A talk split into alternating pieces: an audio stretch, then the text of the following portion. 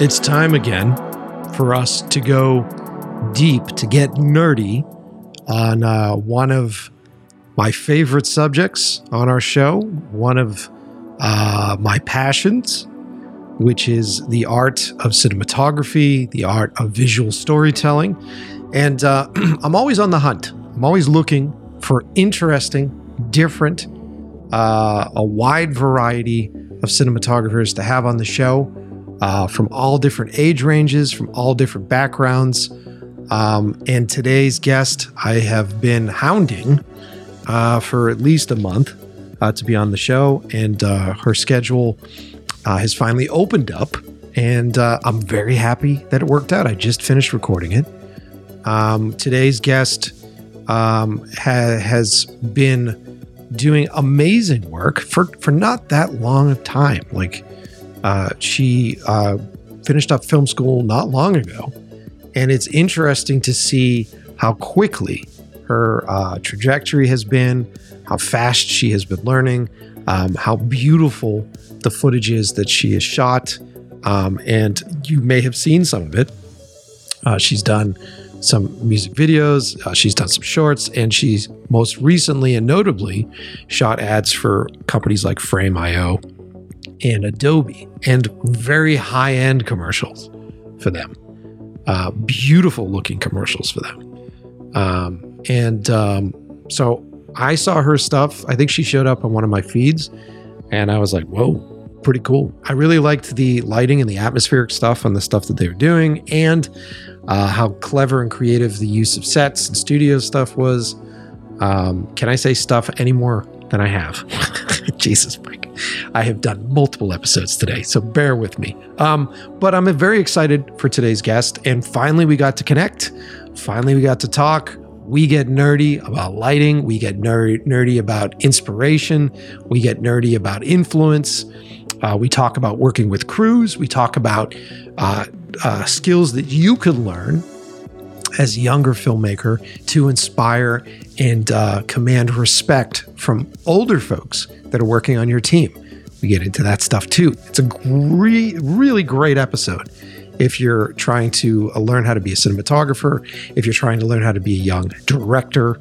Um, this is a good one for you. And uh, today's guest, uh, the lovely and the talented Alyssa Rooney, joins us um, and we get into it.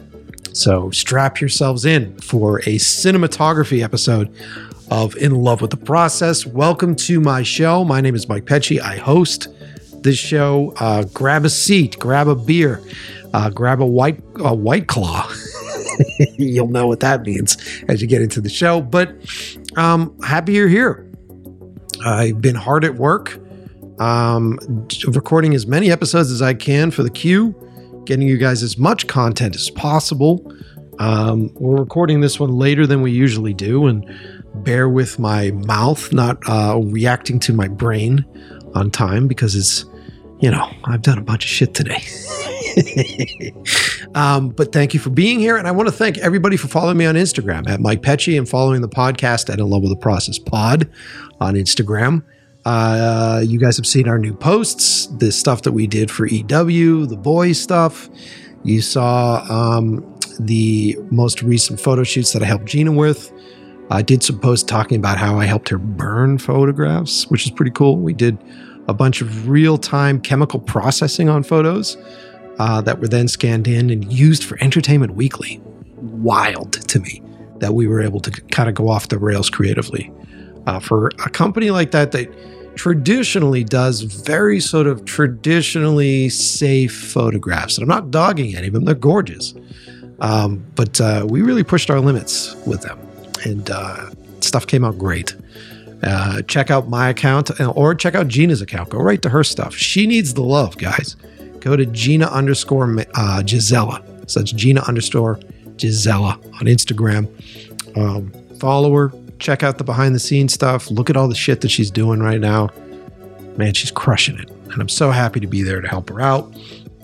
And I'm really happy that this industry is opening up to everybody, you know, and uh, working on her sets and being a part of her sets. And there are so many different women in positions of power now, and being able to work with very inspiring female artists has been phenomenal. Um, and I'm just so proud of Gina. Like I, I like being with such a powerful, inspiring artist. Uh, am I gushing too much? My bad. Um, so thanks for being here. And let's see what else is going on. Like I said, bunch of episodes on the route. I have been teasing the food episodes. They're coming. I have chefs. I have barbecue pit masters. I have them all in the way. They're coming. Um, I've also been toying with the idea of Patreon for this, for our show. I've had a bunch of people ask for it. They're like, we want to support the show. Have you ever thought about doing a Patreon? How many of you listening actually subscribe to some sort of podcast Patreon? How many of you have done this? Let me know. This is a serious question. Help me shape the future of the show.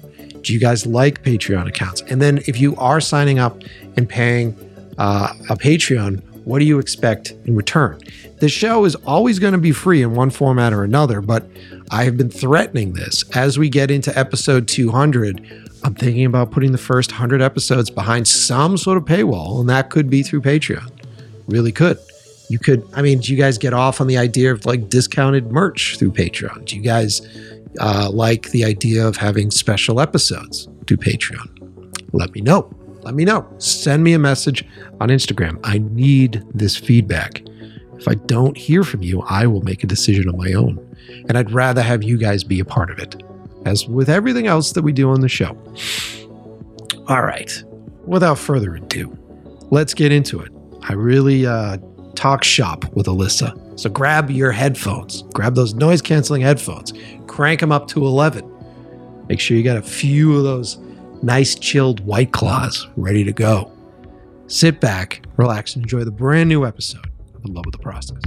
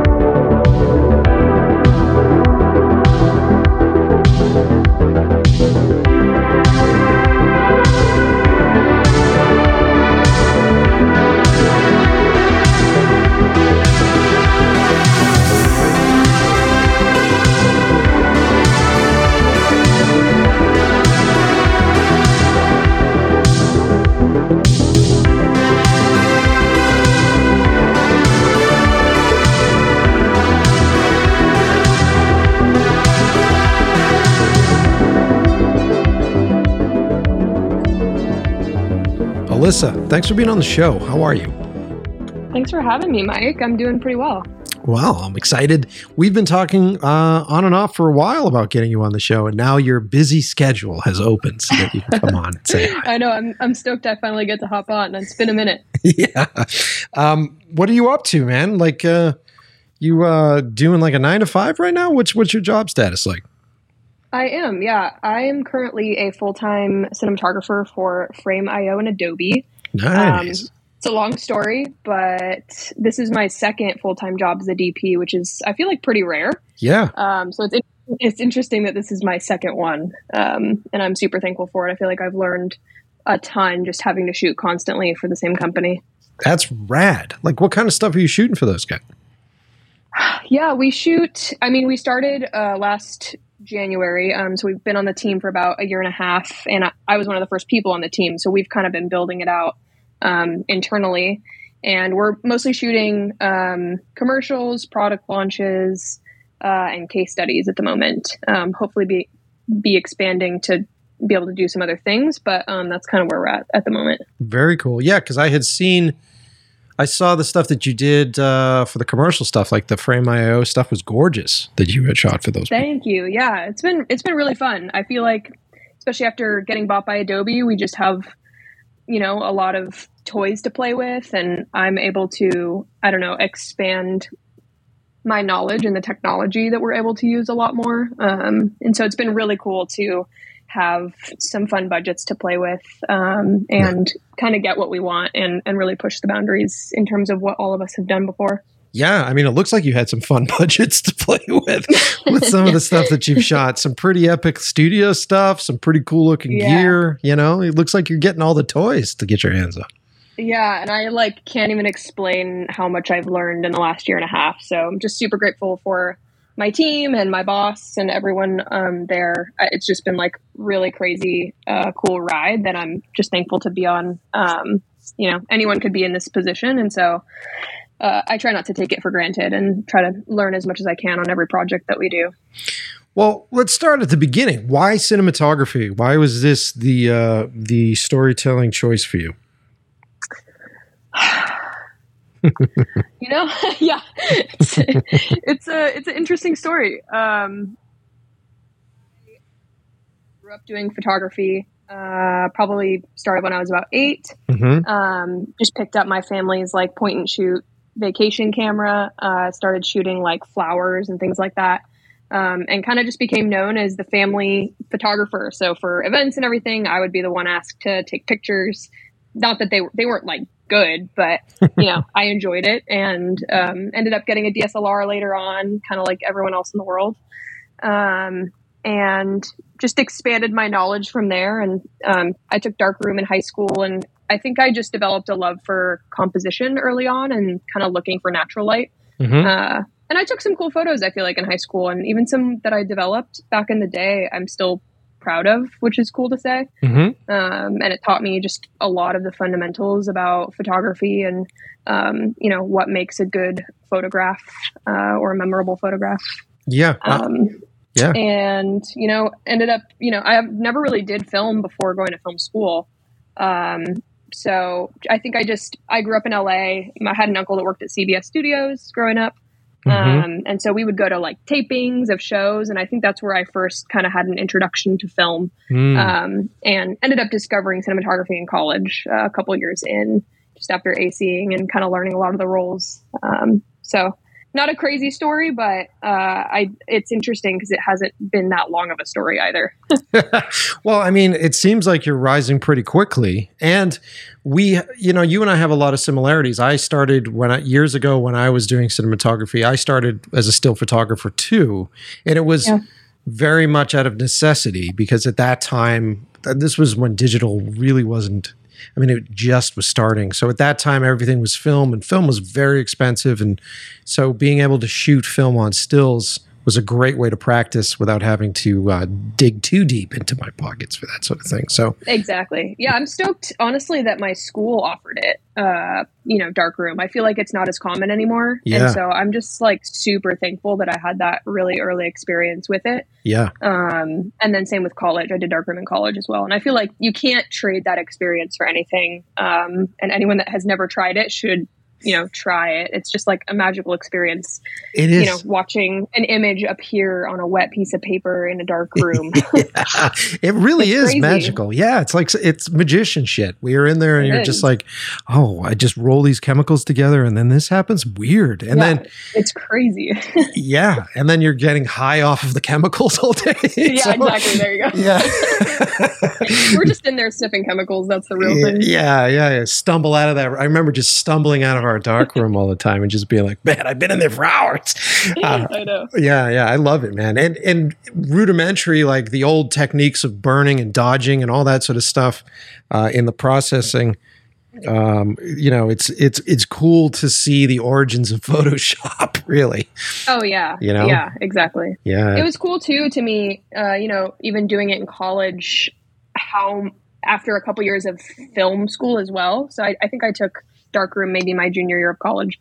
Yeah. Um, and so I'd already had, you know, almost two and a half years of film school and cinematography under my belt at that point. So it's really interesting for me, um, you know, to compare even my knowledge um, and maybe skill set be- between high school and college, just like after taking a lot of film classes and understanding storytelling and mm-hmm. composition even more and light.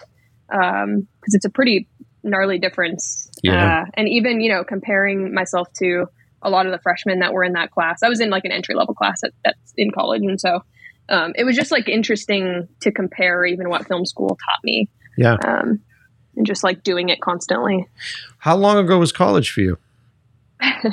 I graduated in, I'm going to date myself in a bad way. Uh, I graduated in fall of 2018. Okay. All right. Um, so I've been out for, I think December will be four years technically. So, so you're on the, you're on a high speed, you're on a high speed trajectory with your work at this point, which yeah. is nice. Yeah. I mean, again, I think the, the full-time jobs have really done it for me. Um, just put me in a place to almost continue film school in a way.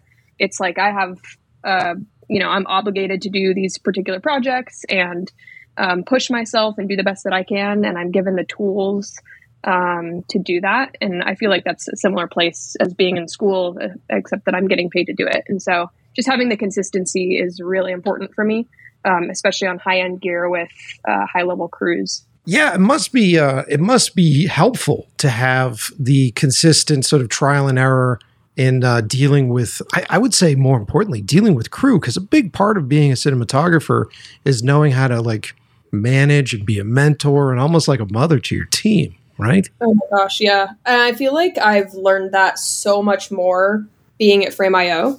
Um, I feel like, you know, especially when you're in film school and maybe coming right out, you're like, oh, my primary job is to make a beautiful image and tell the director's story. But you start to realize that there's so much more to cinematography than that mm-hmm. and that's why i feel like s- such a small amount of people make it because you like there's so many people that can make beautiful images but can you manage you know a 40 person crew under you on these large scale productions and manage your time um, and be a kind person i think there's just so much more that goes along with it that people discount a lot of the time and isn't part of the primary conversation about how to be successful as a cinematographer. Yeah. Uh, and I feel like being at Frame.io has taught me a lot about that. Um, and just like building out with a team and growing with people, uh, all of that's been really important. Yeah. Yeah. Yeah. I, that's invaluable, man. And to be able to do that regularly, that's, that's very yeah. invaluable. Yeah, exactly. Yeah. And, you know, I think another thing that's been beneficial is being able to hire union crew members sometimes. Um, and those are, to me, you know, I'm always trying to hire people that are better at what they do than I am. And mm-hmm. obviously, that's not hard to do.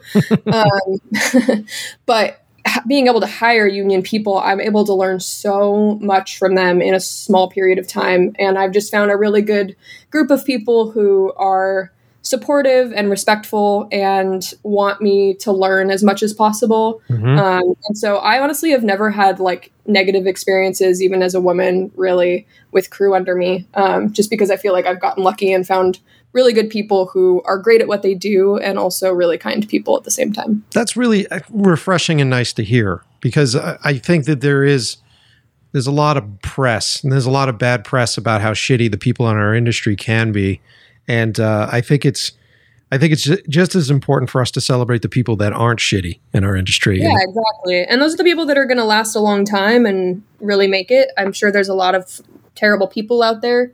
Um, I ha- I'm sure I will run into some in the future, uh, but fingers crossed. You know, we kind of keep this industry clean of those people, mm-hmm. um, just as things are changing and uh, I, there's no point in having bad attitudes on set. There's lots of people that are great at what they do that have uh, amazing attitudes. Yeah, no, and I mean, I've been I've been directing and shooting now for like t- 20 plus years, and just you you kind of feel you you smell them coming. You know what I mean? Yep. Like you feel them coming, and you're just like, well, let's weed those people out really quick because a bad apple on your on your crew you know, someone that's moaning about like what hour are we at and when are we getting exactly. overtime and when's meal and all that kind of shit, that starts to taint the entire fucking thing. And so Exactly. Yeah, no, it's it's interesting that you're getting all this experience and and uh same boat with me years ago when I was starting, I I would intentionally hire really really mm-hmm. experienced key grips, really experienced gaffers to work for me. Uh, because you're leaning on them all the time. And for for yeah for years I'd get hired and people would go, Hey, we'd love you to come in and, and do that stuff that you do. And I'd be like, okay, cool. Also hire this dude and this woman because yeah. the work that you're giving me credit for, that's their work. It's not my work. Exactly. You know? Oh, exactly. Yeah. Uh, and we always, you know, as directors and DPs get most of the credit, but especially after this last year and a half, I'm just like, I'm doing almost nothing compared to the, the people that are under me. You know, we direct and we give guidance Yep. and we make decisions, but you know, there's so many creative ideas that a lot of times aren't even mine, Mhm. um, which everyone else deserves credit for.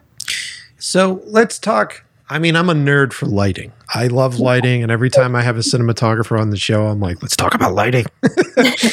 um, so, uh, what's your what's your uh, philosophy on lighting? Are you, do you love it? Do you hate it? Is it something you just got to do? Is it something you're obsessed with? What's your deal?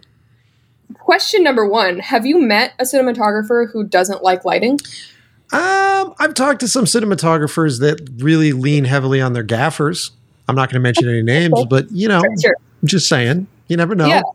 Yeah, for sure. Um, I so I would say initially, again, in my short stint of time in this industry, uh, I Mhm. kind of started as more of a like camera nerd, and so I was always focused on you know what camera I'm going to use, what Mhm. lenses, Mhm, um, and lighting was always a, a second thought in my mind mhm. which is terrible. I don't agree with that.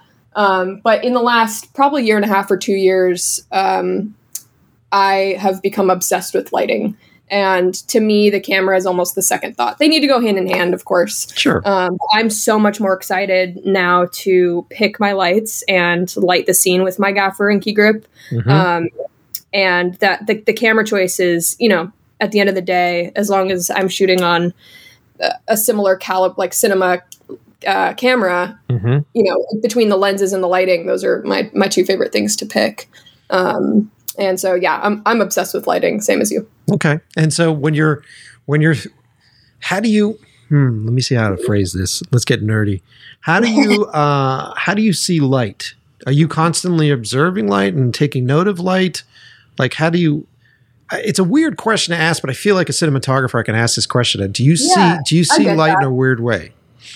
I feel like I have. I don't know if I see light in a, a weird way. I think I have a a, a strong appreci- appreciation for light more than the average human, Mhm. and so I feel like I'm always looking at light. Um, you know how it's entering a room, how it's skipping off of objects around me. Um, if there's atmosphere in the air, I'm always like annoying my family with how there's like natural diffusion happening.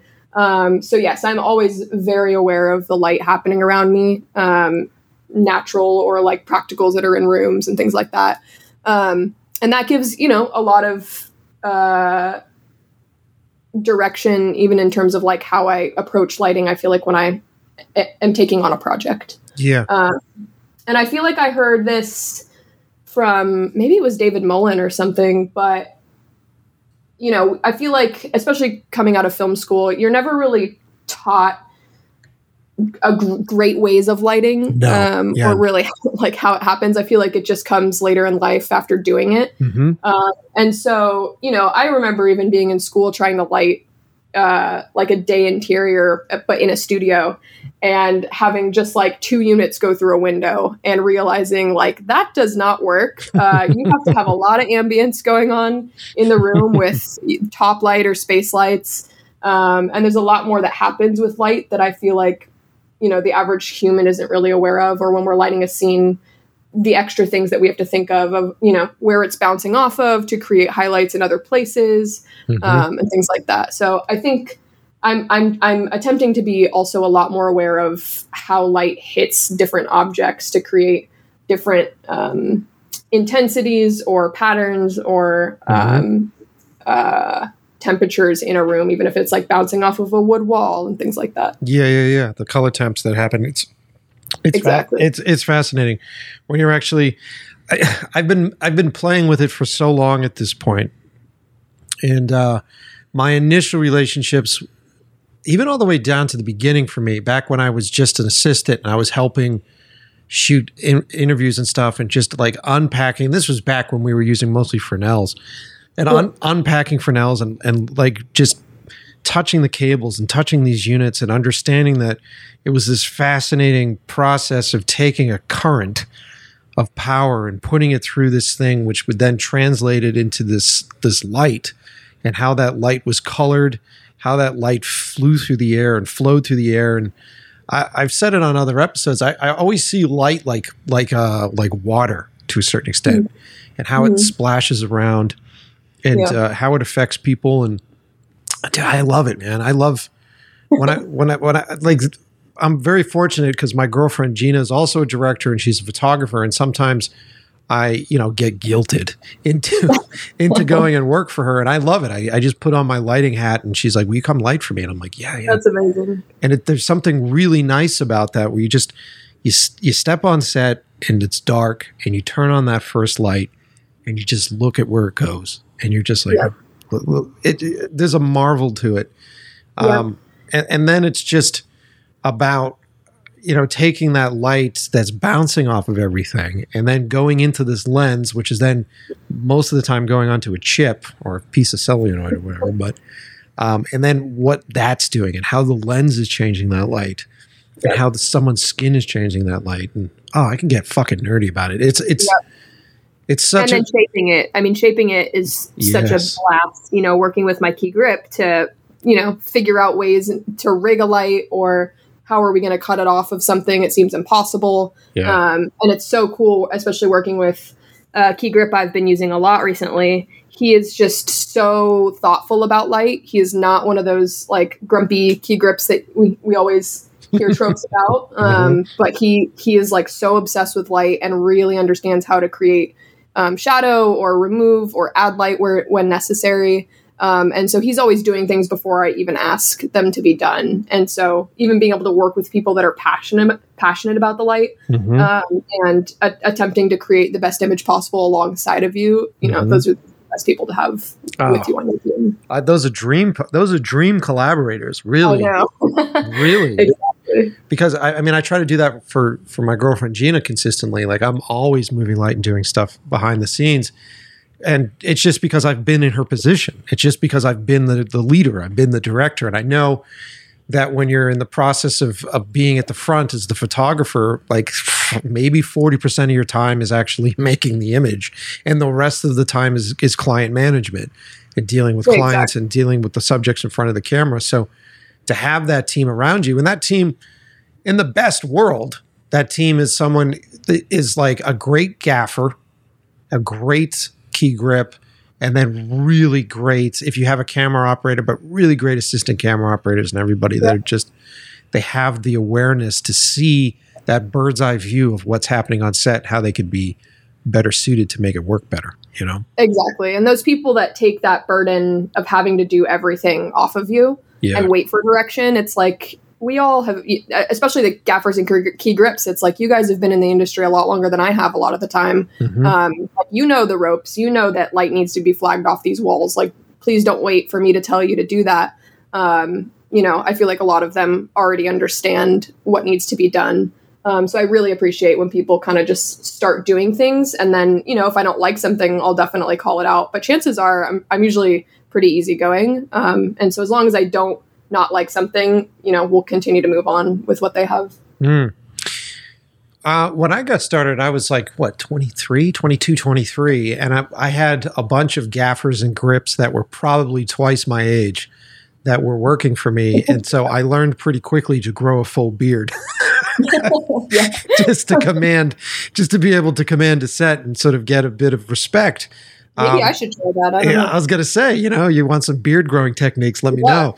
Um, but I was going to ask you this because, you know, double down, right? You're younger and you're a woman in the industry, and a lot of the folks that are working for you, I'm sure, are still men because men are still pretty prominent in this business.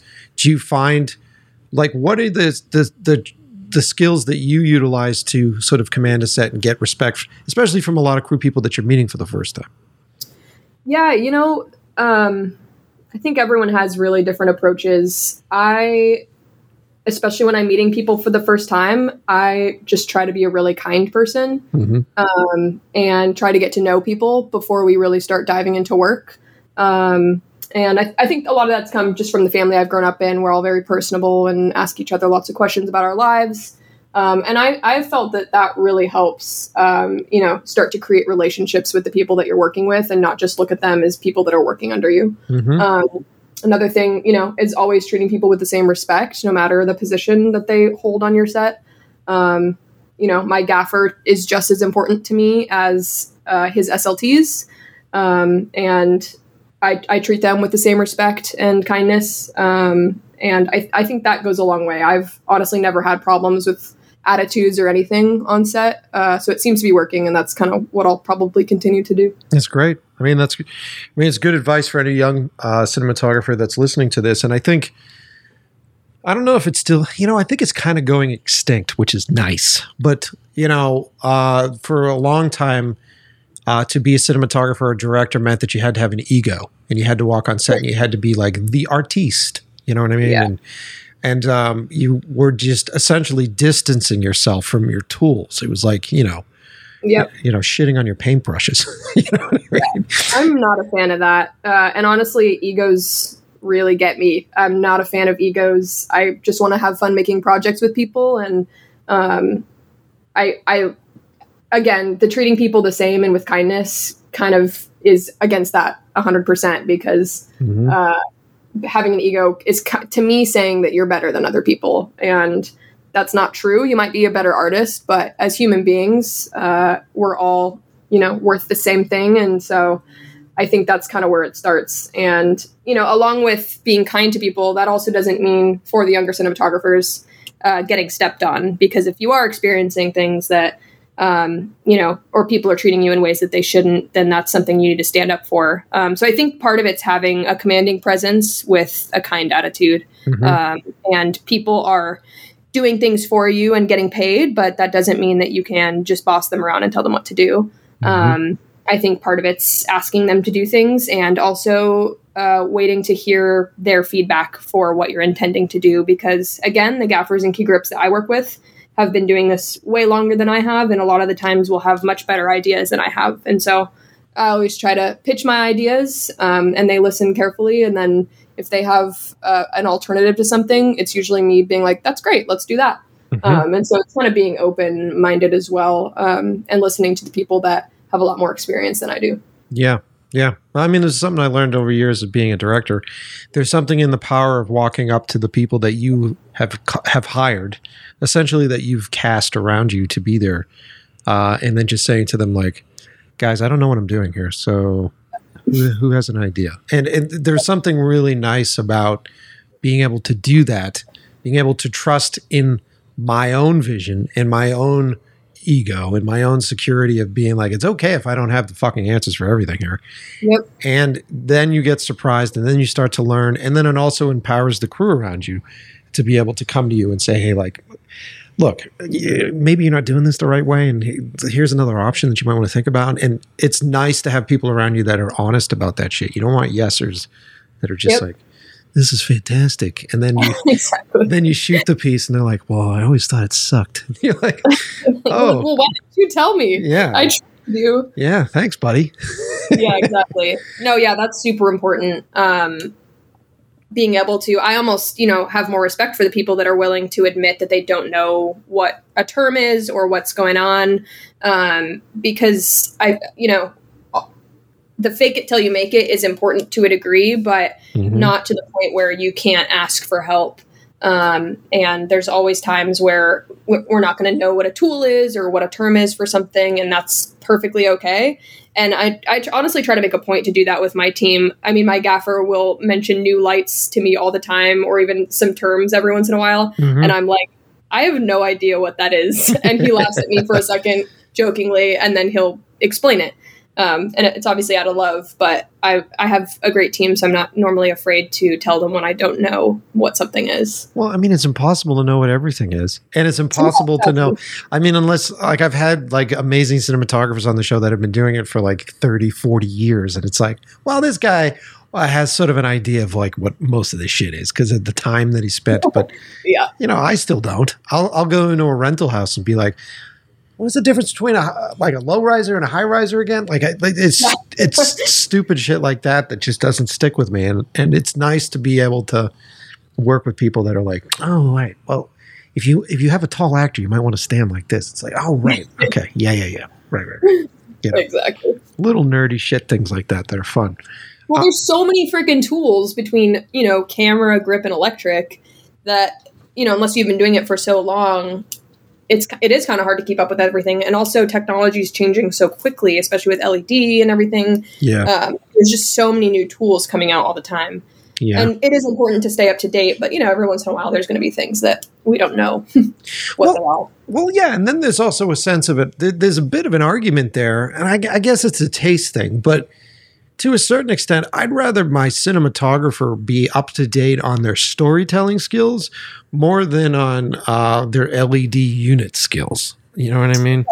Yeah. There, there sort of hits a point where, as a director, I rely on my cinematographers often to be technical and to make sure that they have a technical eye on the continuity of a piece and everything. But at the end of the day, it's the ability to translate an emotion into this medium, into this visual medium, and, and say, hey, you know, maybe we do this with a dolly move and then they cross frame and then there are two here, and that's fascinating. And what does that make us feel like? And those are the conversations that really get me excited when I start talking with the cinematographer, you know. Exactly. Yep.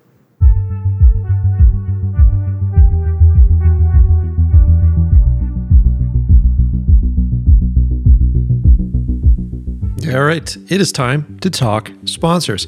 It is time to talk about the gear that I've been using lately, the stuff that I love. Um, and like I've said before in other episodes, I'm not normally I'm not approached by sponsors to be on the show. I hunt these people out. I seek them out. And the process of getting them to be a sponsor on the show is kind of a labor intensive thing. I go through the process of reaching out to them, letting them know that my listeners would love to hear from these people, would love to hear about your gear. My listeners would use your gear. My listeners would want to learn more about what it is that you guys do. Um, and it's a process. I go back and forth with them. They ask, you know, how many listeners do you have? Do these people actually give a shit? And I convince them, yes, yes, you do. You know why? Because so many of you are constantly asking, Mike, what kind of camera do you use? Mike, what kind of edit systems do you use? You know, what do you use um, for lighting? How do you light? You guys are asking these questions consistently. No matter how many times I tell you that it's not about the gear, you're always asking me these questions. And so I want this show to be a great resource for a lot of you filmmakers. I also want this show to be a great resource for a lot of you cooks and chefs out there. We're working on sponsors that will be supplying us with uh, great tools for cooking. Um, and I just want you guys to look to this place for entertainment and for healthiness and for happiness, right? And so if I'm going to get sponsors, if I'm going to do ad reads, why not actually do stuff that means something for you? You've heard me on earlier episodes try to do um you know the regular shit, right? We tried a little bit to do like the shaving company and we tried a little bit to do like the dog company and all that stuff. They don't give, you know what? They don't give two shits. Let me be real. That's why I'm not doing it. They do these really dog shit affiliate programs where we we get paid a little something if you guys click on it, but it's nothing. And you know, let's go further down the rabbit hole on how podcasts work. I think that that's completely unfair. I think that no matter what, we're doing ad reads for you as a as a client. We're doing ad reads for you as a company. Um, so the least you can do is support us. Uh, and so that's why we stopped doing the affiliate stuff. I just felt like every fucking podcast was advertising the same thing. How many of you need to do that thing, right? You don't. Those guys don't need my advertising because they're on like Joe Rogan and and YMH and all those different places. They don't need my shit. And most of you that were listening were complaining, saying that we've already signed up for those deals with other podcasts, so we can't re sign up with them with you. So I changed my philosophy. I changed the way we do ad reads. I now, similar to how I book guests on the show, I just hunt down the men and women that I feel like are that you want to hear from and that contribute to our podcast. Okay. And so that's what this is. So when you hear me get into the ad read section, don't skip past it. Most of the time, I try to stay like on my toes and give you guys some interesting little nuggets and tips and tricks. And I go off on some pretty interesting diatribes during, like this one, during the ad reads. Um, so stick around and support us by clicking the links. They're trackable links for each one of our sponsors in the description of the episode. If you click those links there, or you can find them at inlovewiththeprocess.com on today's episode or on any of the other episodes. just click through. If you're sitting and watching this or listening to the show on your phone and you're sort of mindlessly scrolling through uh, Instagram at the same time, visit um, our sponsors on Instagram. Just drop them a note on Instagram. Say, hey, listen, we heard you on uh, In Love with the Process. Mike let us in on how the game really works. And we really appreciate you supporting the show. It means a lot to us and it means a lot to Mike. If you leave notes like that, our sponsors will stick around even longer. Right? That helps keep the show free. That helps keeps, you know, keeps me uh, fucking making stuff for you guys. You know what I mean? First up, our friends. These guys have been sponsoring the show since the beginning. Since the beginning, when I had 12 listeners, these guys were still sponsoring it then. This is what I love about Puget Systems. They love art, they love artists, they support artists, they saw the future of the show, they believed in this show. So they were with us from day one. That's why they always get first first read from me. I love these guys. They've supported me since the beginning. They helped support me when I made the Who's There short. They were on set for the Who's There short. They actually brought an amazing Puget Systems edit system to the set. So we were editing while shooting. My assistant at the time, Dave, you've heard him on the show. He was in episode one. He was there assembling our our um, dailies in an edit room with haze and smoke from the set, which was the next room over. Uh, there's some really funny pictures of him uh, editing on set of who's there. So, Puget Systems. If you're someone that is looking for to buy, if you're somebody, wow, this is what happens when I do a podcast later in the day. If you're someone that's looking to buy a new computer, uh, maybe you are just a, a, filmmaker, you're a music composer, maybe you're a cinematographer, and you need to assemble your reels. You need to bring in this footage, and maybe you're color grading on your own, um, and you need a system that keeps up with you. You don't want that pinwheel of death. And let's be real, man. The prices for some of like the quote unquote industry standard companies are just astronomical. You just look at those prices and you go, what am I buying? Is that just for the unboxing experience? Is that like the the cult membership pass? you know what I mean? Uh, fuck all that shit, man. Seriously. If you're gonna buy a tool, if you're gonna buy something that is gonna help you make your art, you want that tool to work for you. You don't want to be a slave to that tool, and you sure as shit don't want that tool telling you what you need to do and how to do it. And like boxing you into processes this is the only hardware that you're allowed to use. And these are the specific hardwares that we have deals with right now. So this is the only graphics card you can use. And generally, the system will work for everything, but it doesn't work perfectly for one thing, right? So why do that? If you're someone that is like, you need an After Effects machine, if you're someone that needs a specific like uh, DAW machine for for uh, audio editing, build a PC. And if you're not, if you don't know how to build a PC, if you don't know how to put it together yourself, I'm not dogging on you. I know it's a pain in the ass the process of like figuring out what hardware works and what is the newest thing and is the newest thing worth it? Is the price worth it for the hardware that for the software that's been around for years prior to that? I don't know. Puget System does all of this stuff. They benchmark test everything, uh, and they put together epic computers. I have two right now. I have my one that I do my 6K cutting on consistently. All my footage that I bring in from my Blackmagic uh, 6K Pro camera, I bring it in RAW. I color grade my stuff raw within Premiere, real time play playback, multiple fucking video timelines. I love it. Puget Systems is the shit. If you don't believe me, head on over there now. Check them out. They're a great place. They have a great forum. They put out really fantastic articles about the latest uh, hardware that drops on the marketplace and how it works or doesn't work with the software you use. Um, so it's a great resource if you're building your own machines. It's a great resource if you're someone that works for a post production company and maybe it's your job to find the latest and greatest gear. Maybe you have to outfit some of your suites with some new computers. Head on over to Puget Systems and check out what it is that they're talking about. Check out what it is that they research, and who knows, you might be converting to a PC. It's really awesome shit. I'm telling you. It's a great resource. It's a family owned company. Uh, these guys build amazing computers, and I love them for supporting the show since day one. So head on over to PugetSystems.com and check it out. Wow, that was a good read.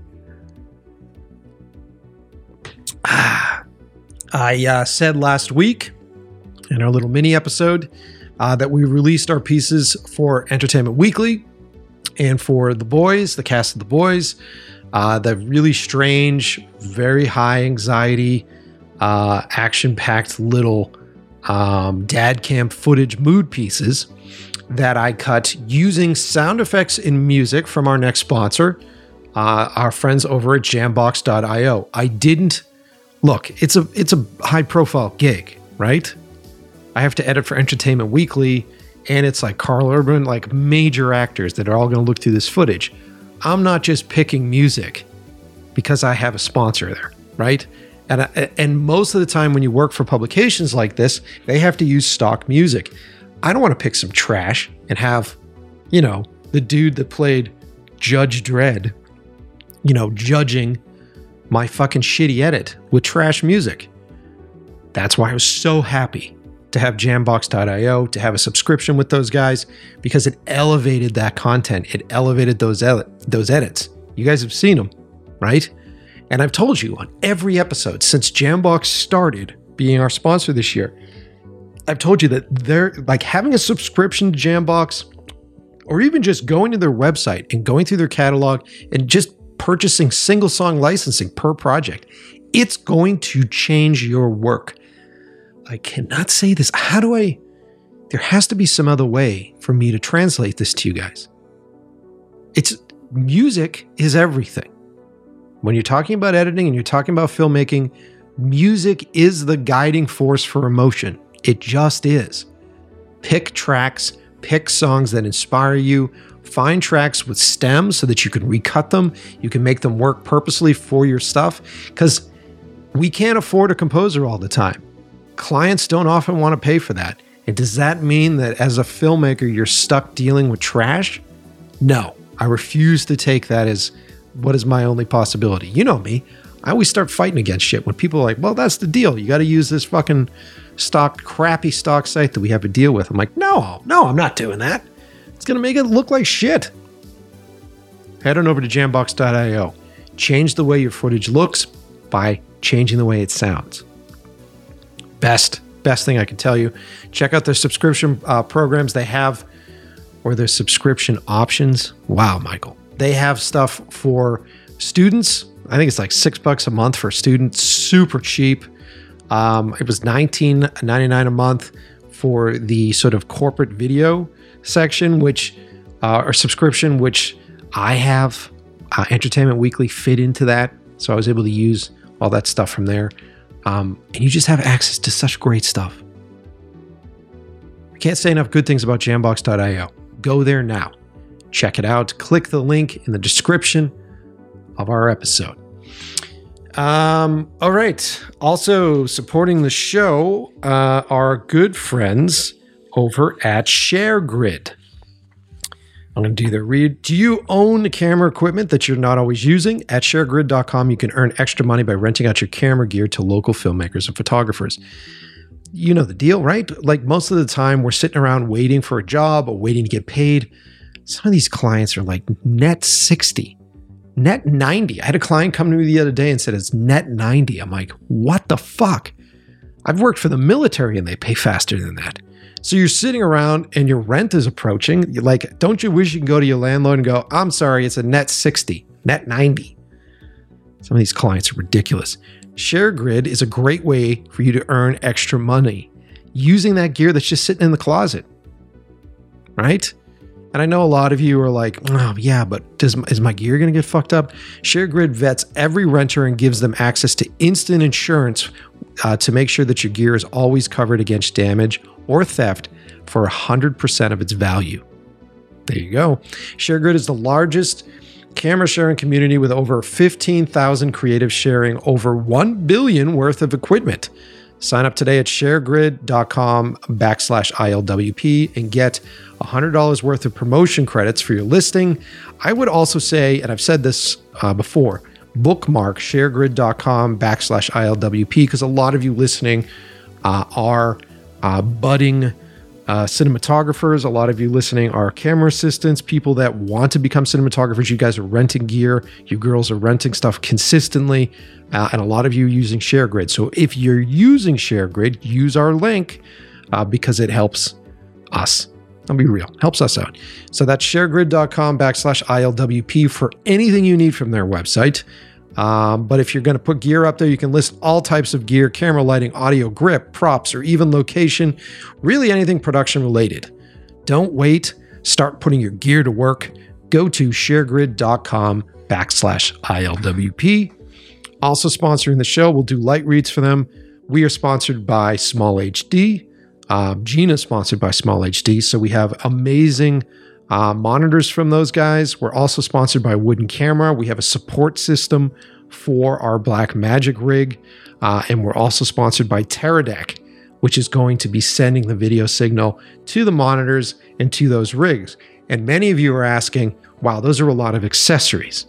How are you going to power all that stuff? We're, we've teamed up with IndiPro. Indie Pro is the one stop shop for all of your power needs for your pro video and DSLR cameras. There's a lot of people like IndiPro. Go there, check it out. IndiPro offers a wide selection of professional V mount slash gold mount batteries and chargers, battery adapter plates, meaning that with a camera similar to the Blackmagic, where it only comes with one battery and no external charger, it becomes a pain in the ass when you have to make this a professional camera. So why not strap uh, like a, a gold plate or a V-plate battery on that, which would run the camera, but it will also run the monitor and any of the accessories that are attached to the camera. Then you get a bunch of uh, IndiPro batteries that are quick charging, they're lightweight, strap it right on there, good to go. Everything's run by one battery. It's the shit, man, I'm telling you. Uh, so these guys have those adapter plates that you would need to do that, regulation cables, and many other unique power accessories yeah, there's a lot of really fascinating stuff on their website.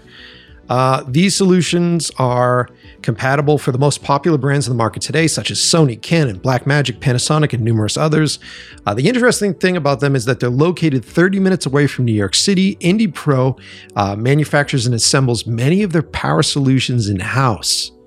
Now, why is this interesting to you assistant camera operators out there? This gives them the ability to customize any of their power solutions to fit any of their customer needs. So if you have an idea, if you're a poor assistant camera person that has to mount a bunch of custom gear from your cinematographers on there, and you're like, it'd be great if I could power these all by one unit, reach out to IndiPro. They'll help you build that unit. You know what I'm saying? Um, we're offering a special discount code today for 20% off, 20% off your entire first order from indiprotools.com. Just use our promo code LOVE20 at the checkout to receive the discount. Again, we are offering 20% off any of our power solutions at indiprotools.com with the code LOVE20. Check them out. Let me know what you guys think. Um, and I, like I said, support our sponsors, drop them notes. But what am I, what am I telling you, right? I'm helping you build equipment that is going to, A, be cost effective, B, act as a tool that listens to you and that works for you. You're not a slave for it. Equipment that'll last a long time, equipment that doesn't go out of date. Um, just shit to help you guys be better at your job. You're welcome. Consistently ask. You're welcome. All right, let's get back to it.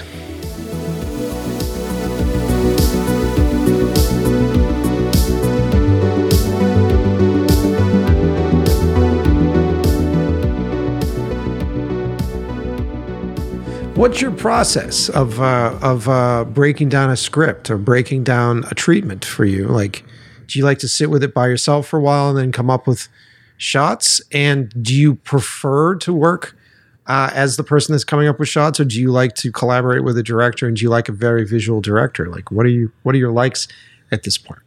Yeah, it's interesting. I feel like I'm still kind of figuring that out. Um, every director I've worked with is different. Mm-hmm. Um, and so I guess if I had a preference, what I normally like to do is have time with a script um, or a deck and be able to read through it and pull my own references and kind of generate a lot of my own ideas Mhm. and then maybe come together with a director and honestly hear what they have in mind first um, just so that they don't feel like i'm trying to step on any toes i'm here to totally listen to what is in their mind Mhm. um, honestly I, I think it's fun to have a director that is very clear on what their intentions are with the piece and even sometimes what the look and visual style is going to be.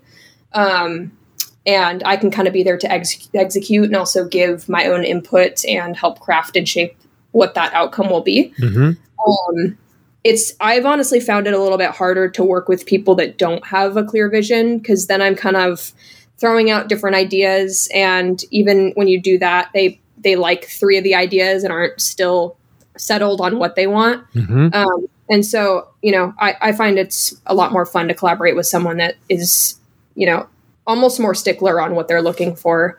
Um, and it's cool to work with directors that have that because i feel like that's a gift when you walk into an idea and are very um, confident in it. And that's i think where the, a lot of the better projects come out of. Mm. Yeah, yeah, yeah, yeah. It's it, it was a fascinating learning experience for me because I have had you know as I went full time director and I sort of walked away from you know cinematography. Um, I had had the experience of of years of being a cinematographer, so I kind of know what uh, to ask, and I know how to stimulate a cinematographer when I'm talking to them about Mhm. certain things, but in the beginning for me it was like okay wh- what is the balance here? Because my brain still thinks in lens choices. My brain still thinks in in uh, you know contrast and lighting and all that kind of stuff. So uh, it took me a while. I work a lot with cruda. It took me a while to uh, get uh, that relationship where i felt like um, my process was blending with another cinematographer's process without sort of offending a cinematographer because there there are two camps out there and i don't know if this is also going extinct but there traditionally we're like two camps out there for cinematographers. There are the cinematographers that believe that they are and some of them i would never work with but they believe that they are the ones to make the decision on what lens to choose and they believe that they are the one to make the decision on where the shot is shot from and all that kind of stuff. Um, and uh, then there are the cinematographers that very much are collaborators. And i've always leaned towards collaborators. And i know that there are directors directors come from everywhere. Directors like it might be a writer that suddenly is a director and they've never directed before. And, and having a cinematographer that knows how to do all that shit i'm sure is very useful. Um, you might be an actor.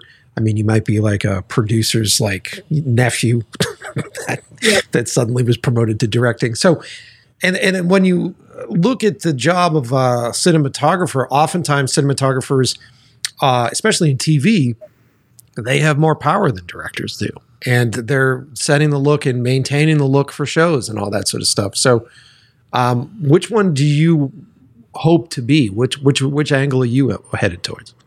Yeah, I'm, I guess, similar to you. I am very much uh, in the camp of whatever the director is looking for. Um, I'm here to be a tool to the director uh, and be, you know, the strength in whatever they're looking for me to be.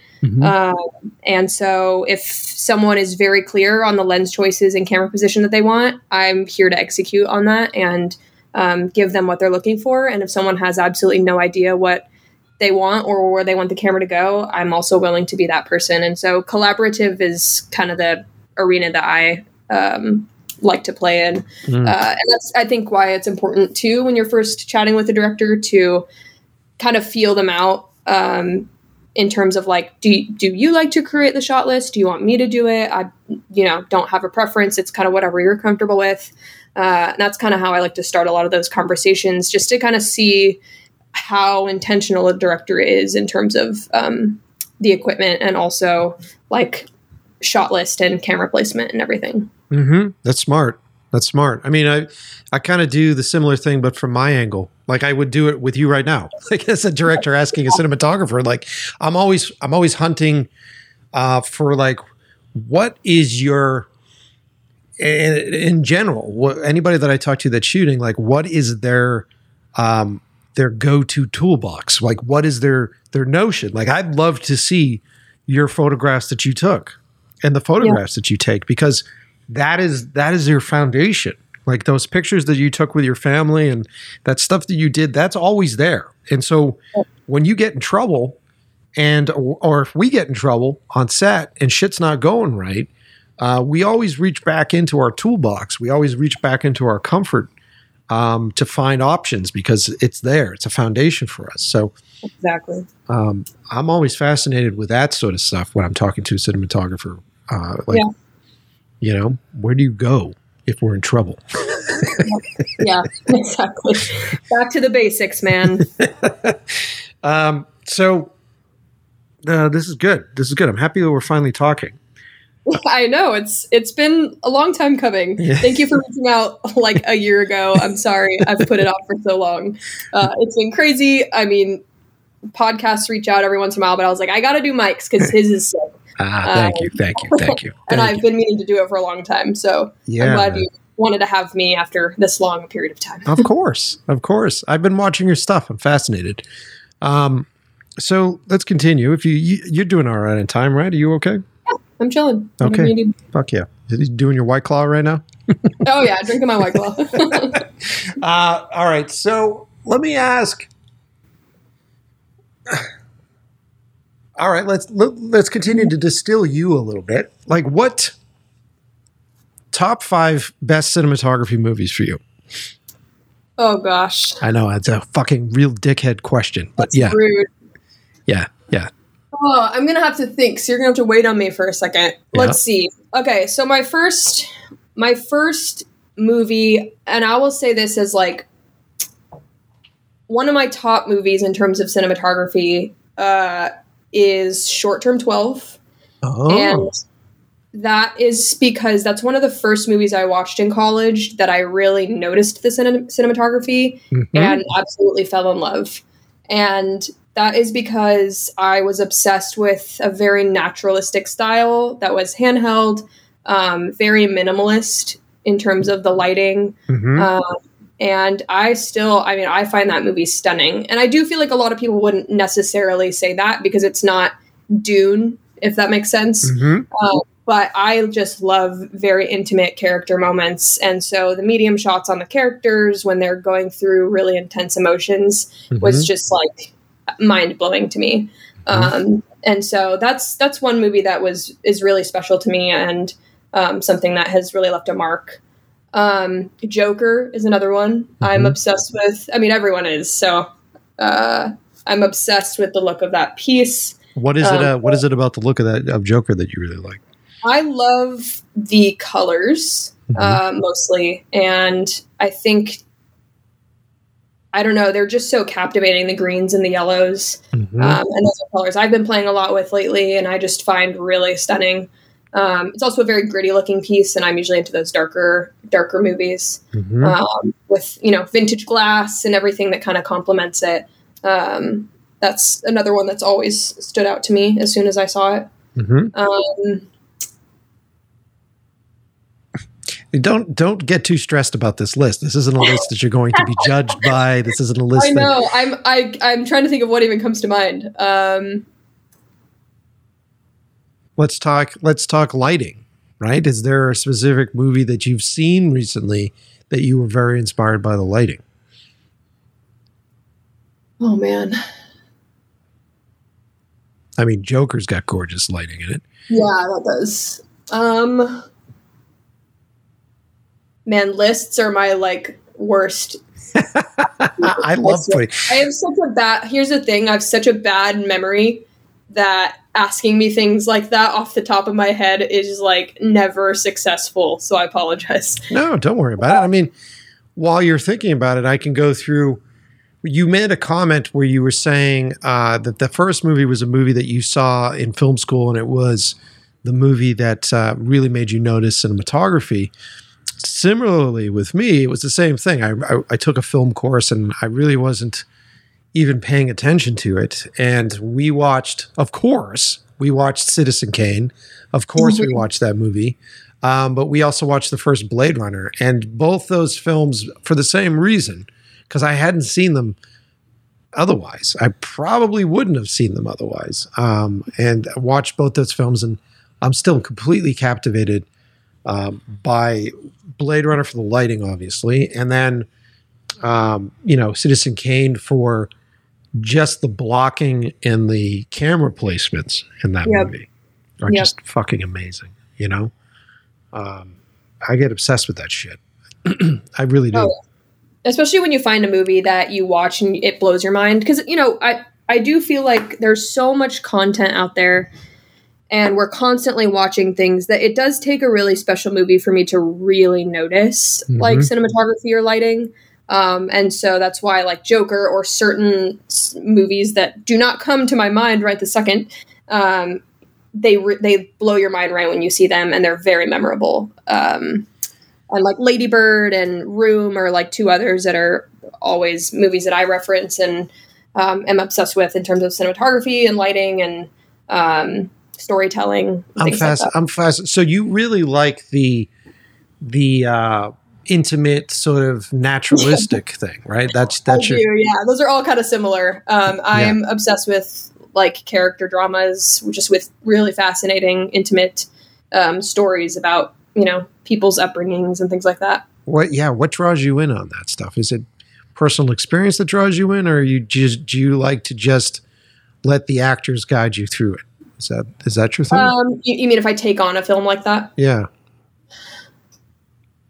You know, I don't know. Um, we could have a therapy session on it and see kind of why why am I drawn uh, also why am I drawn to like dark gritty dramas about really depressing stories? I have no idea. That's really weird. Uh-huh. Um, I I think I I find it fascinating that we all come from vastly different backgrounds Mhm. and all of us all of us have experienced shit growing up um, that really shapes who we are. Um, and we all come from very different places and uh, have very different friends. So it's, it's so interesting to me to be able to tell those type of stories. Mm. um, and one of my favorite things is to get to be you know three feet from an actor who uh, is going through an intense and emotional experience and even just watch them you know get into character and have to even like Mhm. cry i'm so fascinated by that ability to make yourself cry and put yourself in that mental space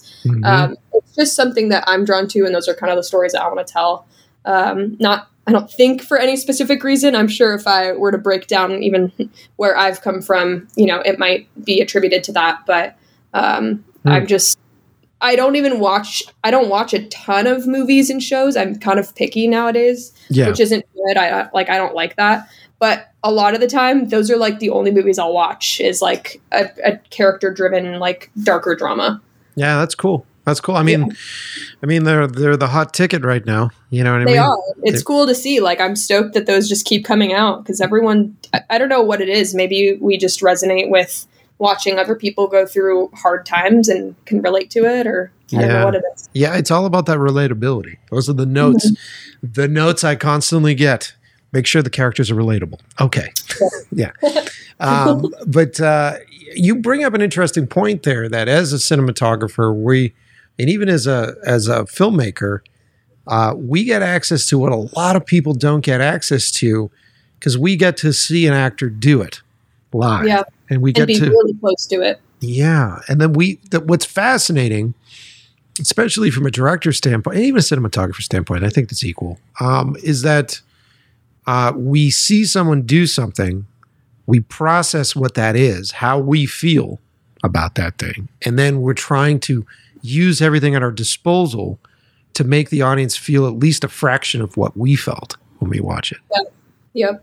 you know it's it's a very romantic way of looking at it but I, it's it's almost like we're the first filter. If we're talking about light bouncing through the room and then having to go through diffusion and then going through the diffusion of the lens it's the same thing emotionally with us as as as human beings and individuals. And what i'm always fascinated with when it comes to working with a cinematographer or collaborator is that you and i can be standing on a front porch and we could watch something happen like anything can happen. There could be a car accident. There could be two people that haven't seen each other in years and they run into each other's arms and they start making out passionately. And I'm seeing that and hearing that with a completely different internal score and a completely different internal filter than you're seeing that and hearing that. And there are a lot of similarities. We may be like the sun was setting and it was warm and there were bugs out, and there, there, a lot of those specifics are there. But I'm always fascinated, especially if you're working with a cinematographer, and a lot of directors that are listening to the show listen closely. Yep. What you're doing is you're looking to be fascinated by that person's filtration, by that person's experiences, exactly, um, because it shapes your movie. Exactly. Honestly, similar to that, I have this like this low key dream of I don't maybe this exists already, so tell me just to shut up if it if it does. But uh-huh. I, I have this dream of like starting a show or participating in a show where you give like five different director like maybe even like high end directors or DPs a script and and a set and you have them all you know shoot it. Because I'm just like curious yeah. how all those different people interpret both the story and the dialogue yeah. um, and also just the look of those pieces. And it, it'd be so interesting to me to just see all of the differentiations between the looks and the lighting and the acting um, when you see different directors and DPs get their hands on that material. Yeah, no, I mean that's a fascinating thing to look at. I, I, because it it is totally true, and uh, there are times as a director where I've written on projects and I've prepped projects that you, we don't get, like I don't get it, and then it comes out like there's a new movie coming out, I think next month that I wrote on and I went through the entire process of creating an entire film in my head and shooting it, and saw the way it looked and everything. And then I see how it's been done, and I'm like, weird. it, yep. it feels like this person that I took on a date, but it's not that person. You know what I mean? It's like it's a very strange thing to look at. Yeah, that would be a really interesting experience. Yeah, it would be. Being, yeah, even like the sole writer of a story that means a lot to you and selling it and then seeing it produced and yeah. it probably being nothing like you imagined it being. A hundred percent. Hopefully, in a good way. Well, I mean, uh, oftentimes not. I mean, look at like look at Stephen King. He fucking hated The Shining. He hated Stanley Kubrick's The Shining, um, which is funny because it's such a great movie. But obviously, he had a very specific thing in his head. You know. Yeah, that's yeah. crazy. Yeah, it's nuts. But I mean, that's what we're doing, right? I mean, we're telling stories at the end of the day, and and I always I always yell and scream this because I, I there's a piece of me that feels like a lot of a lot of content currently that we're getting, and a lot of the content that we're getting through streaming services is all about the scripts and writing, and it's important. Scripts are important. They're formulas. They're the the building blocks on anything that's great, and they're helping us guide uh, the uh, viewer through a character's arc. Very important shit. But I think there's been also sort of like this dismissal of the visual medium to a certain extent. And I'm not saying stuff doesn't look great. Stuff mm-hmm. looks great, but then there's a, a lot of stuff that you see right now on TV specifically, and even in the movies, that just looks like reel pieces. And you're like, wow, wow, that was a great reel piece, and that was a great set piece, and they did a really good job with the lights in that scene. Yeah. Um, but the visual medium itself, I think, needs to be flexed a little bit more these days, and and it's weird because I'll go back and watch uh, amazing films from the the fifties and the sixties and the in in the seventies, and you're just like, wow, these guys had such a grip on the visual medium, and that was really what the driving force was with this. Um, yeah, it's it's interesting. I think playing on that you know, one of my goals, hopefully in life, is to be able to be confident and skilled as a DP where I can make the choice to make something beautiful or not. Yeah. Um, because I think a lot of the time, I don't know if it's because the the industry is so saturated with cinematographers because we're all we all have hands on cameras so early on, and mm-hmm. um, I don't know, just the access has opened up a lot more that we're all competing and maybe feeling like everything we do has to be stunning um, and eye catching, and I fall into that as well. Mm-hmm. Um, and so, you know, to be a, a higher end cinematographer and and be confident that if I wanted to make this look amazing and stunning, I could. But this particular scene actually doesn't call for it. Uh, it actually calls for really flat lighting because it's comedic or whatever, like whatever you're looking to do, um, which I feel like is hard for me to even do at this point. Um, but that's that's a goal of mine is to to hit that at some point where I can make that choice um, and be confident that you know if I wanted to, it could look go in either direction, basically. Yeah, it's confidence, right? I mean, I think is, yeah. a lot of people I talk on the show, myself included, you know, we all suffer from one form or another of imposter syndrome. Do you feel the same way? Do you feel like oftentimes when you're in a position, you're like, why am I here? And why am I the person doing this? I will say, yeah. So yes, I, I will say, you know, over the last year and a half of really being pushed at Frame.io and and being able to learn from amazing people, uh, like that has dissipated for me a little bit, which I'm Mhm. very thankful for. I think it's when I end up on really big productions, I'm like, do you know how many more people could do this way better than I could? That's you know, that's where the imposter syndrome hits. Um, but for the most part, like and I feel like it's it's uh, an, an encouragement to like younger filmmakers is you know after spending some time in the industry and working with the gear and learning from other people like you start to build up a library of the lenses and the lighting and everything and being able to fluently speak the language of cinematography and the technology that's required to do that um, it, it does really build the confidence and and help you to feel like you do belong here Yeah, yeah, yeah. No, it's but yes, we all suffer from it and will continue to. I think it's when you level up, uh, you're like, are you sure I'm supposed to be here? Because, you know, last week I was shooting $100,000 productions and now you've asked me to shoot a million dollars. Like, I'm Yeah. not sure I'm the right person for this. it's funny.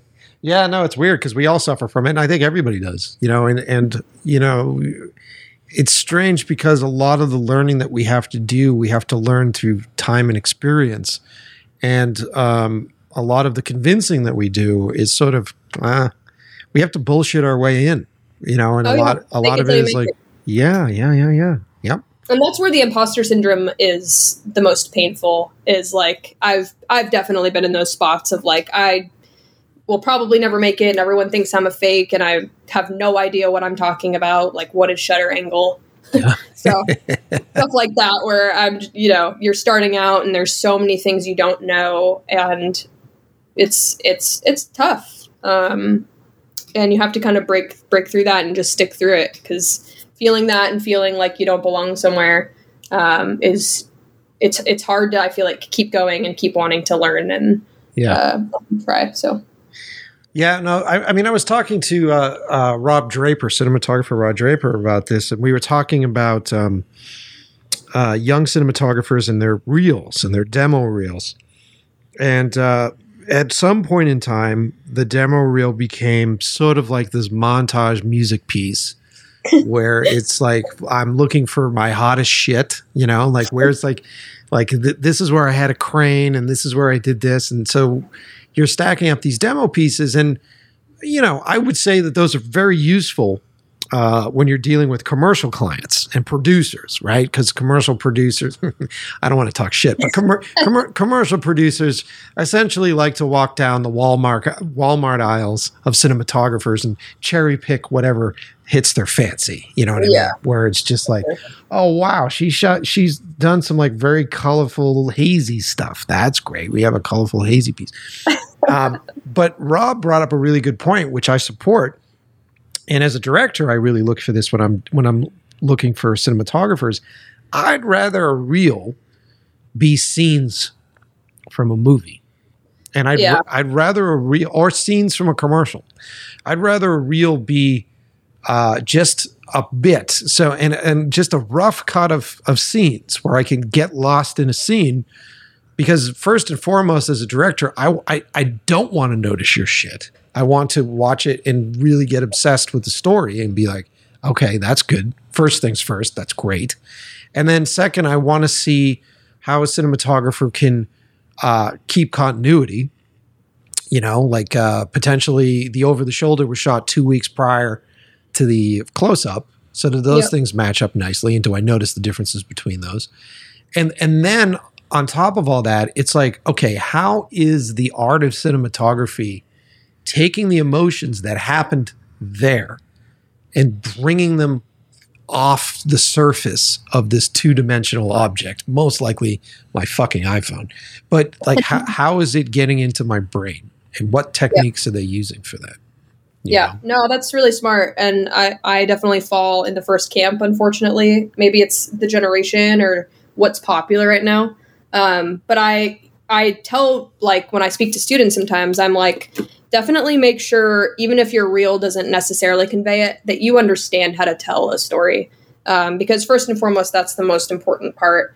Um, and you know being able to confidently choose your your lens your lenses and your camera position and your camera movement um, is going to dominate even over like beautiful imagery Yeah. um, and Yeah. so i would i am in total agreement even though my reel does not necessarily match that i think that being able to tell no really being able to uh, for a director to be able to see that a cinematographer can tell a story with those tools um, is is much more important um, and hopefully look great at the same time Sure. yeah reels are very flashy now it, it really is just like four seconds you know every four seconds a new shot of something beautiful or a crane move or a drone And the weird thing too is that it's just so oversaturated at this point. And the the funny thing is that with media the way it is currently, and with our delivery systems the way they are currently, like we're seeing consistently a lot of really pretty shit, like all the time.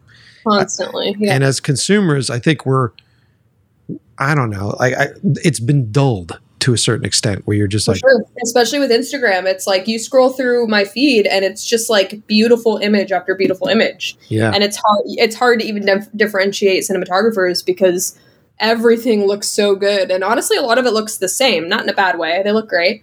Um But there are lot- trends. There are trends yeah, that there's everybody's trends, like did you use orange and teal? Um, are you shooting wide angle really close up? Uh, stuff like that. So I- I don't know. It, everything is looking very similar at the moment. Um, Yeah. Which which I don't know. I mean, one could say the cynical side of me could say it's because we're not paying enough attention to story. Yeah, and it's, it's true. you know, we're paying more attention to gear and uh, Yeah. toys and not enough to story. And it's important, I think. Yeah, you know, I I wish too. Like, I do feel like in film school specifically, I never really learned how to tell a story visually. Mhm. Um, so a lot of what I've had to do is learn, you know, post grad grad life is like how do I tell a story with a camera and choosing lenses and with my movement and with the colors or with the wardrobe, like everything.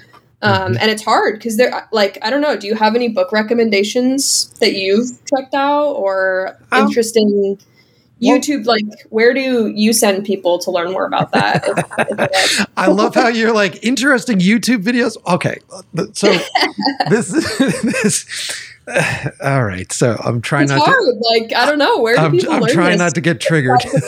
Going to AFI, you know? you don't have to go to okay you don't have to go to afi um, for for me i could tell you what i've done um, i grew up as a kid that loved comics. I'm a, I'm a kid that wanted to be an illustrator. So i'm a kid that also was trained in painting and, and oil painting and, and Mm. watercolor and a lot of physical mediums. I think it's important if you're a cinematographer to be playing with other mediums as far as visuals are concerned because it's really inspiring you uh, outside of the let me be real cynical about it outside of the cesspool that is your social media f- feed you know Yes. like you have to get out of your social media feed. And if you aren't taking art courses and if you aren't doing that sort of thing you just have to be experiencing life. And being on set is great for it because you're getting the input from other folks. But even to a certain extent i, I would feel s- stifled by set life because a lot of that would be this i'm not going to use the word cesspool again but the their instagram feeds and their shit. And so like the suggestions would be something that i just so happen to see an ad for running on instagram that someone is suggesting that we do this thing. And i'm like okay so you're just as trapped in your inspiration as i am. Um, the the move i think there's so much power in going back into the history of cinema and going back and understanding the language of cinema. And there is so much power in honestly having a, a fucking cri- criterion channel subscription. Um, And I know it's work because I've I've had a criterion subscription for years and their their references can get so deep and lost without any because we're so used to having everything advertised to us one way or another. You know, it's like your friends are like, "Have you seen this fucking amazing movie?" Or like uh, the ad campaign is like, "You need to see this fucking amazing movie." And so you go through like a criterion queue, and you're just like, "There's so much shit that no one's telling me is good." Like, Yeah. where where do I fucking start? You know, it's serious. Like this is a serious thing, and so what I ended up doing was was going back to the stuff that I was curious about as a kid, or the stuff that I loved as a kid. Because of course, uh, you know, I'm a Generation Xer, so I grew up with Scorsese, Spielberg, those guys, and so I went to those guys who I thought, like John Carpenter, I thought those guys were amazing. And then I went and I did the research on them, and they were just essentially remaking the movies that they loved when they were my age watching them. And so Yeah. They're like Howard Hawks and they're going through the process of talking about John Ford and all these other guys. And I was like, well, if my, my heroes like these guys, I should probably go watch that stuff. And so that's always a good place to start. And so, like, if you have a favorite filmmaker that makes a modern film and that filmmaker somewhere starts to talk about their references, it's always nice to go back and see their references. And if you're watching those references, you find out who their that filmmaker's references are, and you go back and look at it. And the fascinating thing is, you start to distill down a single. If you could have a sentence, a visual sentence in the language of cinema, you find that the origin of that which is interesting. And and I think ninety percent of the time, when I find that, which may be going back to an old black and white movie, uh, like um, uh, oh my god, my brain just shut down. Uh, uh, Kurosawa. Like uh, whenever I go back and watch any old Kurosawa movies, and one of my favorites from him is this movie called High and Low. Hmm. Amazing movie about a kidnapping. Amazing movie when it comes to the true use of anamorphics, the true understanding of an anamorphic, and how to block actors and use an anamorphic without moving the camera, but get your coverage in just the way the actors are blocked and how they walk into close ups and over the shoulders and how they do everything without moving the camera. I then knew that that was the language that Spielberg used for Munich. Hmm. I then knew that that was the language that like J.J. Abrams uh, was using from Spielberg, which then came from that. Um, And so then I can be inspired at the same starting point that Spielberg was, and then work from there. It's interesting. Yeah, it's. I, I know it's very like a bloated response. No, I love it. Yeah, no, that's great. Um, what do you? What's your take on watching movies sound off? Oh, I love it. I love it. I mean, I, I don't know if you got a chance to see my movie 12 km, but um, and I've talked about it in nausea on the show, but um, I I shot a whole movie in a language I don't speak, Mhm. and and I intentionally did that to study uh, like body language and blocking. Mhm. Like, what's your what's your uh, opinion of sound off movies? Yeah, I, I honestly wish I could say I've done it more. Um, I've done it a few times, and I find it extremely helpful um, because, like I should, I usually just end up getting lost in a movie, even if my intention is to pay attention to the cinematography and lighting. Yeah, Uh, so that's a good thing, but also annoying when I'm halfway through and I'm like, shit, I was supposed to be watching like breaking down how they shot this. I forgot.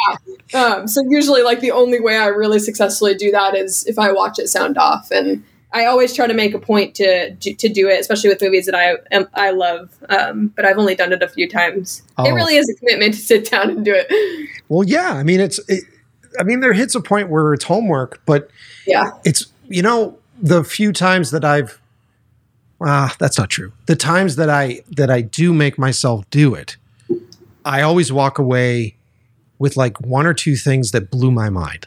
Yep. You know, where you're just like I mean, I did a I did a, a whole podcast on on uh, like one of the Indiana Jones movies and how how many times I had to watch because I was just trying to figure out specifically his camera blocking for one of these sequences, and I had to watch it seven times because I would get like the same point into the scene and then get lost and be like, wow, it's super cool. And then I went, how many fucking shots was that? Fuck. I have to rewind it again.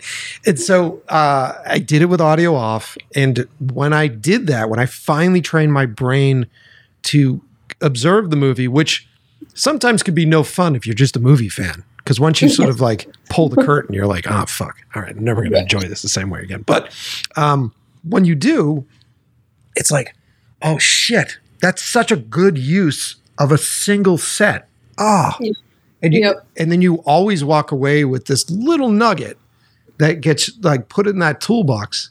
So when you're talking to a director or if you're talking to a producer, that's like, look, we don't have any time to do the shit that you had scheduled for the day, and all we have is this one set. And I just go like, how about we bring a straight dolly track, and uh, we have them cross frame here, and then we backlight them. We throw some smoke back there, and then have some people walking through that backlight to give the illusion that the set still exists there, but it doesn't exist there. And this is stuff that I may have noticed uh, when Sir Ridley Scott was trying to make a backlot set seem like it was a city in the first Blade Runner. you know what I mean? Uh, it, it- it's really fun shit. Like if you go back and you look at Alien, and it's like, wow, they had so much money for the set design. It's like, no, they didn't. It was like one fucking hallway. you know? To the fullest extent. yeah, yeah, yeah, yeah. And then you know, you know the deal, like especially on low budget, you, you're always thrust in the same location because you know you can always get a deal on gear, you can always get a deal on crew, but you can't get a deal on locations. Locations are a bastard, especially out here in Los Angeles, and so you Yeah. know the producer's like, well, we got one one location. You're like, Yeah. It's like fuck. How many times can I shoot this living room and make it look good? You know. Yeah, seriously, and different potentially. Yeah, right. And then, You know? Oh, sorry, for it. sorry, no, no, no. Go ahead. I've been talking long enough. Go ahead.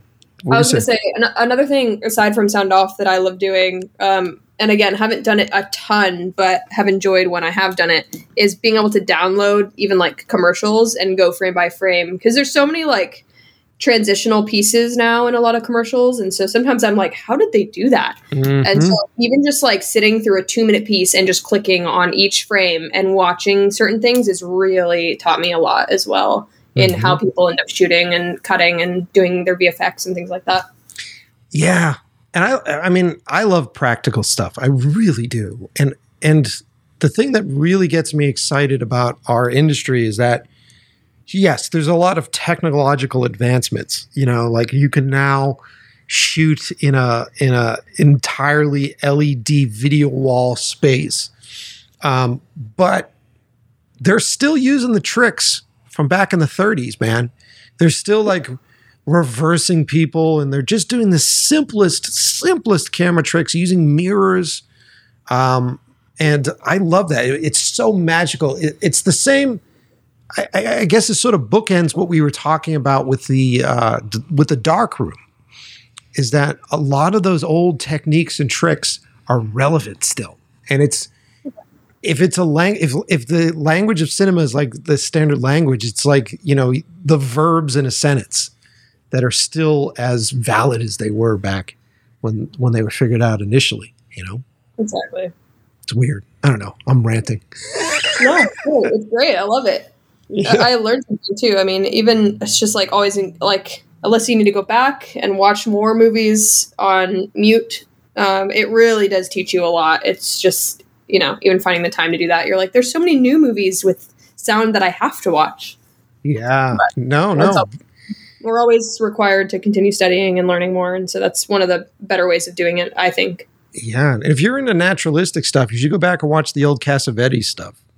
Like, oh yeah, uh, I should. Yeah, all the old Cassavetes stuff is like really amazing, and the the improvisation that happens, and and the interesting um, changes you have to make to plans as far as like even like shooting plans for improvisation, and like how you light rooms for improvisation is different, and how you're uh, you know covering those scenes are different because you don't want to fuck with the performances and you go back and you you watch these these legends do that and you're like fuck fuck that's right you know Seriously, am I? I mean, the more modern version I know is hearing Natasha Braier talk about how she lit and DMX Honey Boy kind of live, just so that she didn't interfere with that kind of stuff. And I love that movie, like um, photographically and everything. So that's that was a really interesting take on you know using a lot of smaller LEDs and being able to live DMX as they're acting and moving around the space Yeah. so that they could interrupt what they're doing and they could kind of go wherever they needed to and she'd still have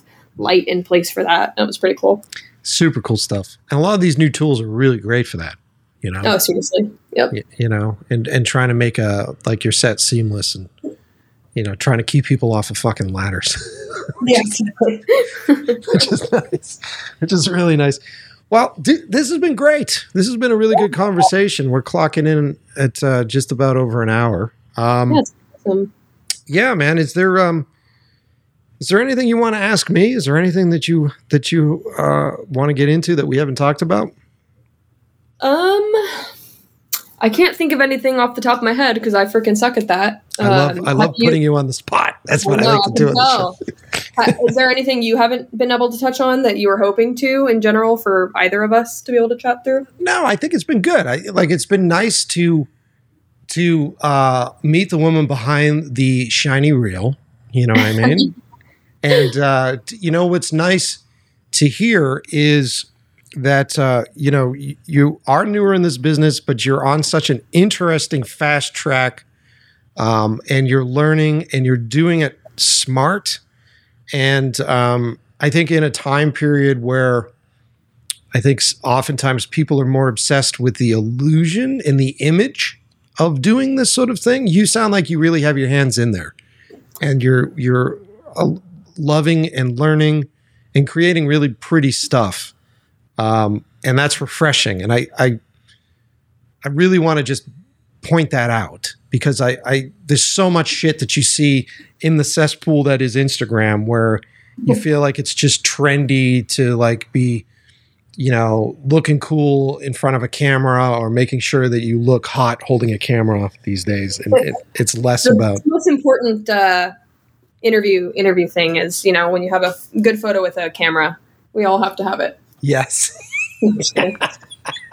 I do have a few of those on my Instagram. I'm aware, but it's also you know it's about balance. It, It's fun, you know, seeing some women. I honestly enjoy seeing other women holding cameras as well. Um, it's it's definitely just like an encouraging platform to be able to see people's work and also um, you know see them doing the work. It's it's always inspiring. So yeah, Yeah. no, I appreciate it. Um, Yeah. I'm grinding and trying to learn as much as I can in a short period of time, and mostly just thankful for a lot of the people that have pushed me and also given me a lot of really early opportunities to learn as much as I can. Um, so yeah, we're we're all doing what we love and doing the best we can to continue to be able to do it. Hell yeah, man.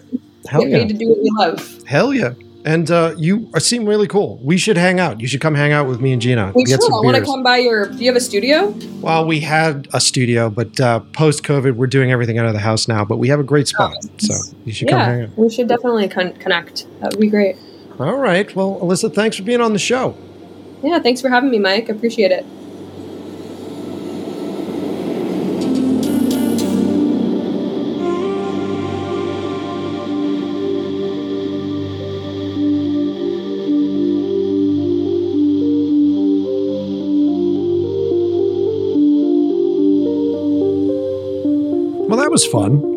Was a fun conversation. I like her. I think she's cool. I mean, her work's really great. And, you know, to be honest, you never know who you're going to get, right? We uh, see so many of these artists, we see so many of these great people on Instagram, and you're always asking how much of it is the Instagram filter, right? How much of it is, you know, the best, the 2% of their life? Like, what do these people really like? And that's what I kind of try to do on the show. And I was pushing her a little bit because I wanted to sort of crack that and understand, you know, what her life is like as a young cinematographer, what her life is like as a uh, a talented uh, female cinematographer in in the changing business and what that's like too. Um, but I mean, that's all clickbait shit, right? At the end of the day, I want to know how she sees the world. I want to understand what, if I'm going to hand her a scene, I want to understand what she's processing that through. And I think we started to scrape into that a little bit. I probably could have gone further, and maybe I'll have her back on, and maybe we'll go a little bit deeper. I'm sure she'll come back. Um, but uh, I like this episode. I think it's great. It's a different one for us as far as cinematography is concerned, but I think it's a relevant one and an important one to listen to. And I think it starts to round out that cinematography section of inlovewiththeprocess.com. If you want to go back and listen to the other cinematographers that we've had on the show, we've had a wide range of them. We've had some of the best in the business, uh, Fabian Wagner. We've had uh, Daniel Pearl, uh, Greig Fraser, Academy Award winning Greig Fraser has been on the show. But then we've also had a lot of friends of mine that are doing really great stuff, like my buddy Justin Carey, who shoots all the all things barbecue stuff. My close collaborator and good friend David Kruta has been on the show multiple times. Um, and we've just, uh, like uh, Kayla Hoff, she's so great. She's a great cinematographer as well. So head on over to inlovewiththeprocess.com and check out our cinematographers selection and pick the episodes you want to listen to. That's simple. I also up there put up specific pages for each episode with supporting materials. So like reels might be up there, trailers for movies that folks have done. Oftentimes, my guests will send me more pictures than I will post on social media. So I'll put those pictures up on inlovewiththeprocess.com. Great place to go. Uh, you can also support all our sponsors on that site as well. Um, so, yeah, another episode in the can. Working hard for you. Hope you guys enjoy it. Hope you guys uh, love um, the show, and uh, I'm going to let you go. I'm going to get to work. I'm going to get this thing mastered out and uh, hopefully out by next Tuesday. So, you know the deal. Stick around. Tuesday, new episode on the way. Love you guys.